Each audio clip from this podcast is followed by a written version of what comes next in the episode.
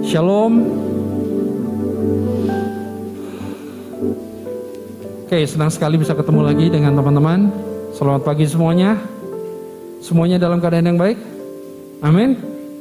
Oke, kami sangat bersyukur bisa ada di tempat ini dan buat teman-teman yang tergabung juga secara online, selamat datang. Thank you sudah bergabung baik yang hadir di tempat ini maupun yang uh, tergabung lewat online. Hari ini akan jadi hari yang sangat spesial. Amin. Bukan hanya sekedar suasana yang spesial, kita lagi duduk di sini atau bukan karena sekedar uh, tempatnya enak bukan, tapi ada sesuatu yang spesial karena Tuhan mau berbicara kepada setiap kita. Yang percaya kata amin? Dan pesan Tuhan akan jadi luar biasa kepada setiap hati yang mau dibuka buat Tuhan. Dan saya percaya sekali ketika saudara membuka hati saudara, saudara akan diberkati, saudara akan dikuatkan, dan saudara akan dibangkitkan. Amin. Oke, hari ini bukan hanya spesial karena saya mau share firman pesan Tuhan bersama dengan istri saya, tapi sesuatu yang lebih spesial adalah karena Tuhan mau berbicara kepada saudara. Amin. Oke, hari ini kita akan bicara sesuatu yang spesial ya. Kalau saudara lihat, ini adalah foto bagian dalam dari arloji. Tahukah teman-teman, kalau arloji yang paling mahal itu justru dibuat oleh manusia atau istilahnya handmade, bukan bikinan pabrik. Nah, itu sebagai firman Tuhan berbicara karena kita ini buatan Allah, diciptakan dalam Kristus Yesus untuk melakukan pekerjaan baik yang dipersiapkan Allah sebelumnya. Ia mau supaya kita hidup di dalamnya. Perhatikan baik-baik bahwa kita ini buatan Allah. Teman-teman buatan Allah dan khusus buatan Allahnya. Jadi kita bukan buatan orang tua kita dan kita bukan produk kecelakaan. Sekalipun mungkin ada orang yang bilang kamu produk kecelakaan. Tapi tidak demikian. Kata Tuhan, kita buatan Allah. Perhatikan baik-baik. Karena kita buatan Allah, Tuhan juga mempersiapkan kita untuk pekerjaan baik. Tuhan punya rencana untuk hidup saudara. Dan rencananya bukan rencana yang kecil, tapi rencana yang luar biasa. Tuhan punya rencana yang besar untuk setiap kita. Dan Tuhan mempersiapkan semua itu dan dia mau kita hidup di dalamnya. Karena hidup di dalam rencana Allah itu hidup dengan seluruh berkat yang Tuhan sediakan bagi kita. Saya rindu sekali setiap teman-teman di tempat ini juga punya kerinduan yang sama. Saya mau ada di sana. Amin. Nah, karena rencana tersebut besar, nggak mungkin kita bisa kerjakan dengan kekuatan kita. Kita butuh Tuhan untuk bisa sampai kepada maksud dan rencana tersebut. Makanya firman Tuhan bilang, di luar aku kamu nggak bisa berbuat apa-apa. Kita butuh Tuhan, kita butuh terhubung dengan Tuhan, supaya kita bisa sampai kepada maksud dan rencananya tersebut. Dan karena rencana itu besar, dan maksud Tuhan itu besar, maka kita harus selalu terhubung dengan Dia. Karena dalam perjalanan kita ada begitu banyak jalan yang berlika-liku, ada tikungan-tikungan tajam. Nah musuh juga nggak tinggal diam, dia akan buat sedemikian cara supaya kita nggak sampai kepada tujuan. Kalau bisa dibelokkan tertentu, kita jatuh atau mungkin kita bablas dan itulah tujuan dari musuh. Tapi Tuhan mau kita mendapatkan pengertian, hikmat, arahan Tuhan. Sehingga melalui setiap belokan tajam pun kita bisa lewat. Nah, tahukah saudara-saudara, teman-teman di tempat ini? Salah satu belokan tajam dalam kehidupan manusia, salah satunya adalah hubungan dengan lawan jenis. Apa? Hubungan dengan lawan jenis. Itu salah satu belokan tajam yang bisa bikin seorang anak Tuhan jatuh di sana. Dan ada banyak sekali teman-teman yang saya kenal, orang-orang yang luar biasa awalnya di dalam Tuhan terkapar karena lewat belokan yang satu itu tanpa tuntunan Tuhan. Nah hari ini kita mau sama-sama belajar supaya jangan sampai kita jatuh atau kita bablas atau kita tergelincir di belokan tersebut. Karena itu kita perlu tahu apa itu cinta. Karena hubungan dengan lawan jenis berkaitan dengan urusan yang namanya cinta atau kasih. Sejauh ini kita mengenal kasih itu ada empat jenis. Ada storge, itu adalah kasih antar saudara. Kasih di dalam keluarga. Kakak adik dan hubungan keluarga. Itu ada kasih yang disebut storge. Lalu ada kasih yang disebut filia. Kasih antar sahabat, teman dekat. Lalu ada eros, itu adalah kasih antar pasangan. Di dalamnya ada hal-hal yang asmara, erotik. Nah itu adalah kasih jenis eros dan ada kasih agape, kasih yang tanpa syarat. Perhatikan baik-baik, ketika kita baru lahir di muka bumi ini, kita nggak bisa apa-apa. Tapi kita menerima kasih yang berlimpah dari orang tua. Kasih yang tanpa syarat. Boleh dibilang kita menerima agape dari orang tua kita. Sejalan bertumbuh, kita mulai kenal yang namanya kasih dengan saudara. Lalu juga belajar kasih dengan teman-teman dekat. Nah yang biasanya yang paling akhir muncul adalah eros. Kasih ketertarikan dengan lawan jenis. Nah empat jenis kasih ini sebetulnya ada di satu tempat yang namanya pernikahan. Pernikahan adalah satu-satunya tempat di mana empat jenis kasih ini ada. Nah, tapi memang kita juga pelajari sama-sama, enggak semua pernikahan punya empat ini, makanya enggak mengalami seluruh kepenuhan atau kebaikan daripada Tuhan. Nah, karena kita sekarang pelajari bahwa uh, eros itu ada di tahapan yang uh, sedang dialami oleh teman-teman karena biasanya di usia remaja, usia muda itu adalah tahapan di mana eros itu mulai muncul. Kita perlu tahu bagaimana kita menghandlenya dengan baik. Nah, teman-teman, pesan ini dikhususkan untuk di ibadah ini untuk teman-teman yang di bawah 17 tahun ke atas. Eh, di bawah 17 tahun. Nah, kalau saudara pengen tahu pesan untuk yang di atas 17 tahun, ikut yang ibadah Yud Oke? Okay? ya, oke. Okay.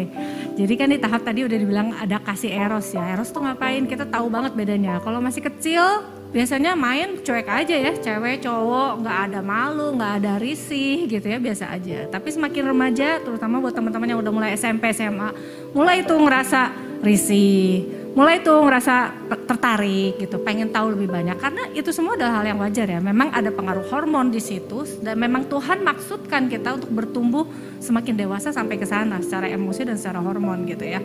Jadi pertanyaannya adalah nah, pertanyaannya pacaran atau berpasangan hidup tuh ngapain? Uh, kita nggak bisa bilang itu tabu karena jujur sosmed, YouTube film-film bahkan novel e-novel yang kita baca sekarang semuanya memang mengarahkan ke dunia pacaran adalah hal yang wajar sejak SMP SMA sekalipun gitu. Jadi apa sih yang dibayangin pertama sama teman-teman gitu waktu mikir soal pacaran, terutama yang masih muda ya gitu ya. Mungkin yang kepikiran ya kayak di film ya, makan bareng, bisa curhat, chatting gitu ya. Hal-hal yang sehari-hari lah gitu. Kita pengen deket gitu. Ya, itu yang dirasain gitu. Bahkan ada satu pertanyaan waktu kemarin di bagian di Google Form ada yang nanya, benar nggak sih yang namanya pacaran itu seromantis kayak film-film dan novel yang aku baca? Itu benar yang ditanyain sama salah satu jemaat di kita gitu ya. Dan saya pikir wajar karena memang kita dibentuk oleh media ya. Apa yang kita sering tonton, apa yang sering kita lihat itu sangat membentuk kita gitu. Dan uh, film-film itu tidak menggambar keseluruhan, tidak menggambarkan keseluruhan. Itu kan cuma satu jam, dua jam film ya, gitu. Tidak menggambarkan sama sekali realitas yang sesungguhnya, gitu. Karena yang kita lihat cuma yang bagus-bagusnya aja, gitu ya.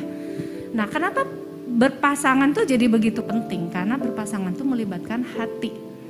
Ya kita nggak bisa bilang saya pengen pacaran, saya pengen berpasangan, tapi hati saya nggak terlibat nggak mungkin gitu. Hati kita terlibat gitu pasti terlibat pasti perasaan kenapa kita jadi galau kenapa ada orang broken heart bahkan ada orang sampai bunuh diri gitu ya. Gara-gara urusan cinta gitu. Cinta itu memang deh bikin galau nggak bisa dipahami sama pikirannya nggak sih? Gitu ya. Kalau misalnya bisa dipahami sama pikiran sih enak banget ya gitu. Tinggal tinggal kayak tanda tangan kontrak gitu ya udah gitu ya. Tapi ini melibatkan hati gitu begitu kompleks gitu ya. Jadi uh, hati kita kita kita diciptakan Tuhan dengan satu hati yang utuh, tapi kita hidup di dunia yang penuh dosa. Gak bisa dipungkiri itu, banyak kekurangan.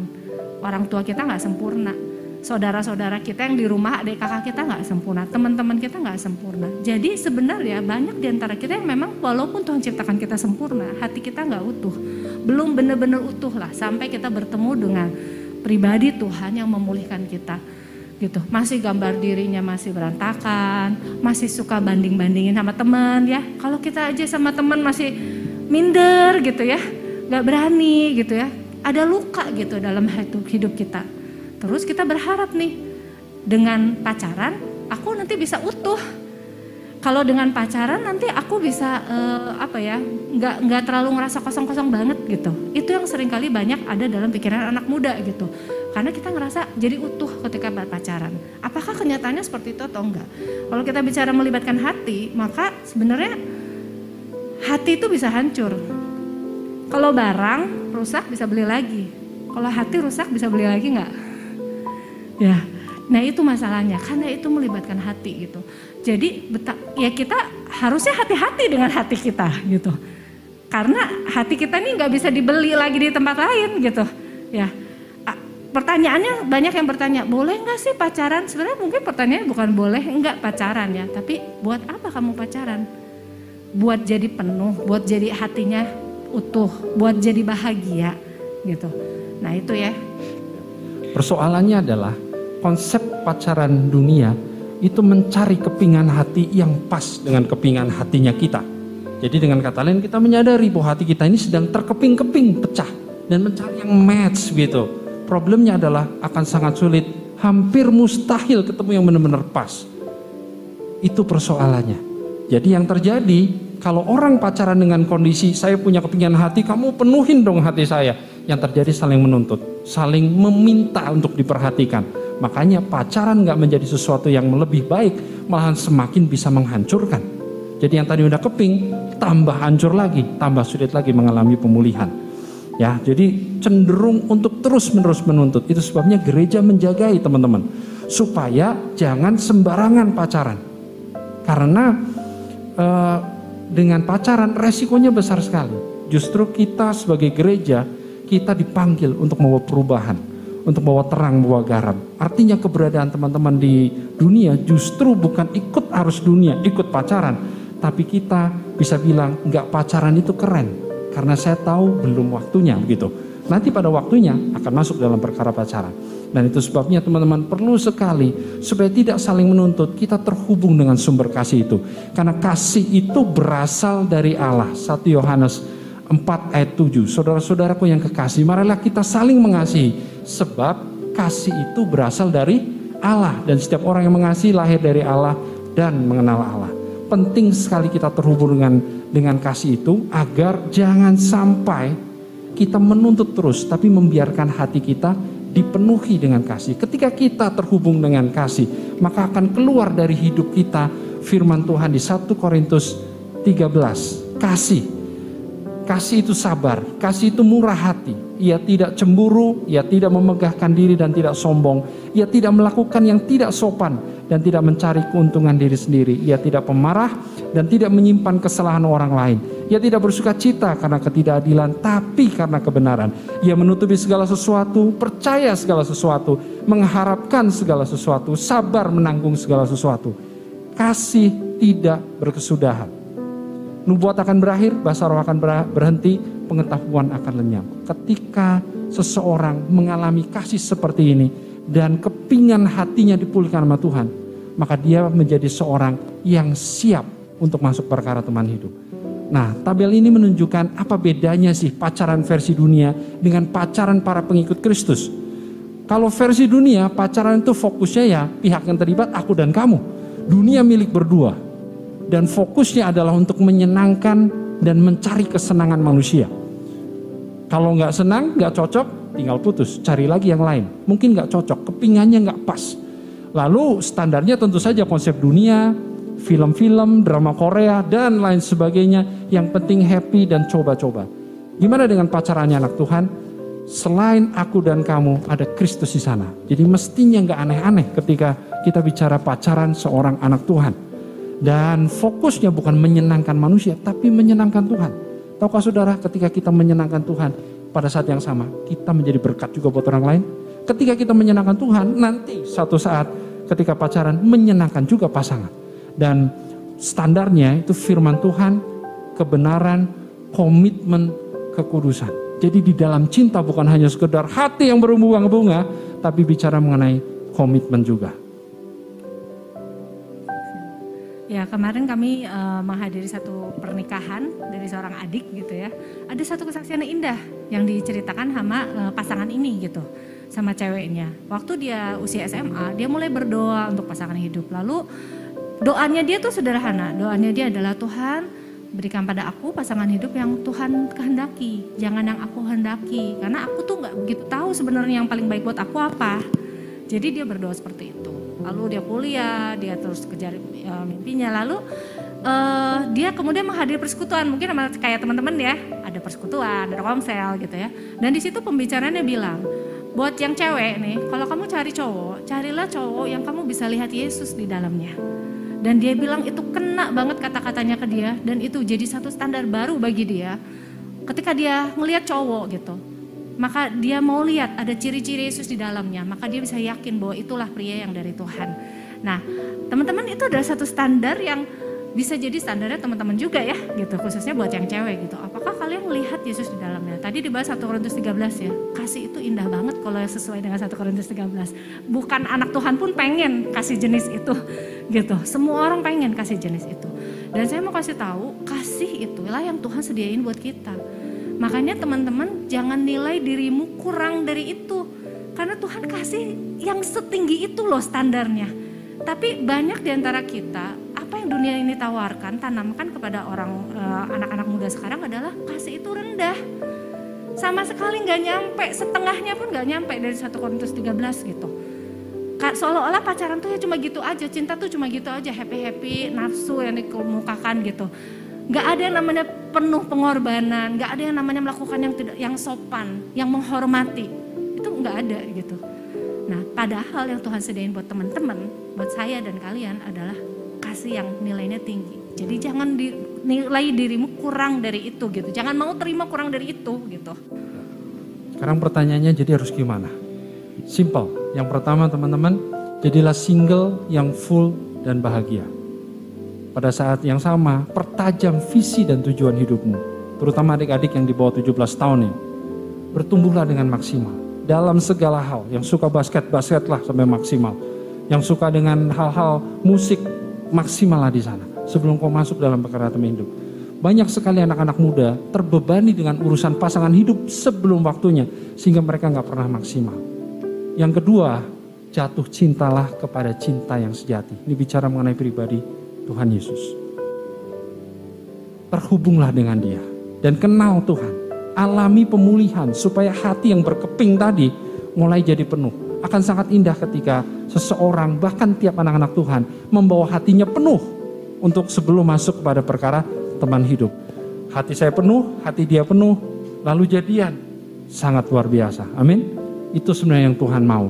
Dan belajar untuk mendengar suara Tuhan. Hal yang penting yang yang yang perlu sekali. Ada hal banyak hal-hal yang kita perlu tanya kepada Tuhan tapi kita perlu belajar dari hal-hal yang sederhana mendengar suara Tuhan. Sehingga nanti hal penting urusan teman hidup pun kita bisa menangkapnya. Dan yang ketiga, bangun pertemanan yang sehat. Perhatikan dengan orang jenis apa saudara menghabiskan waktu paling banyak dalam satu minggu. Apakah mereka orang yang positif? Apakah mereka orang yang uh, tertuju kepada tujuan? Apakah mereka orang yang menggunakan waktu dengan baik? Atau sebaliknya, orang yang sembarangan dengan hidupnya, perkataannya kasar, kasar juga kepada keluarga, kepada lawan jenis. Tapi sebaliknya kita putus sekali. Orang-orang yang mengelilingi saudara adalah orang-orang yang seperti Amsal 13 ayat 20 katakan. Siapa bergaul dengan orang bijak menjadi bijak. Tetapi siapa berteman dengan orang bebal menjadi malang. Jadi pertanyaannya kalau gitu kapan dong siap untuk menikah? Kapan saya mesti pacaran? Pacaran kalau saudara sudah mau masuk dalam pernikahan. Jadi untuk teman-teman yang di bawah 17 tahun, sekalipun sekeliling saudara semuanya pacaran, saudara perlu menetapkan hati. Saya mau menggunakan masa muda saya untuk perkara-perkara yang baik, perkara-perkara yang luar biasa. Nah teman-teman, mungkin akan ada pertanyaan-pertanyaan yang akan dijawab melalui IG. Jadi teman-teman boleh DM ke IG terutama Youth GKKDBP. Lalu pesan kami terbukalah. Terbuka kepada orang-orang yang terutama kalian bisa percaya. Kalau lagi tertarik, kalau lagi senang, lagi suka, lagi jatuh hati, terbuka. Karena akan ada orang lain yang ikut menjaga saudara. Perhatikan baik-baik yang namanya pacaran itu butuh yang namanya invest tenaga, waktu, emosi, uang. Karena itu jangan invest sembarangan. Jangan coba-coba. Kalau memang sudah siap waktunya, masuklah ke sana. Kalau belum, sebaiknya jangan. Karena saudara akan membahayakan hidup saudara sendiri. Dan paling penting, berjalanlah di dalam terang. Jangan berjalan di belakang, jangan ngumpet-ngumpet urusan yang satu ini. Karena saudara sendiri yang akan mengalami kerugian. Baik, itu pesan firman Tuhan dan saya percaya sekali ketika saudara lakukan tiga langkah yang tadi ya, engkau menjadi seorang single yang full dan bahagia. Dan engkau mengenal Tuhan secara pribadi, secara mendalam. Dan engkau membangun pertemanan yang sehat. Saya percaya Tuhan akan membawa engkau ke tempat-tempat yang luar biasa. Tuhan akan mengerjakan hal-hal yang dahsyat di dalam kehidupan saudara. Tuhan akan mengerjakan perkara-perkara yang luar biasa dan pada saatnya Tuhan akan menyiapkan orang yang tepat untuk hidup saudara. Amin.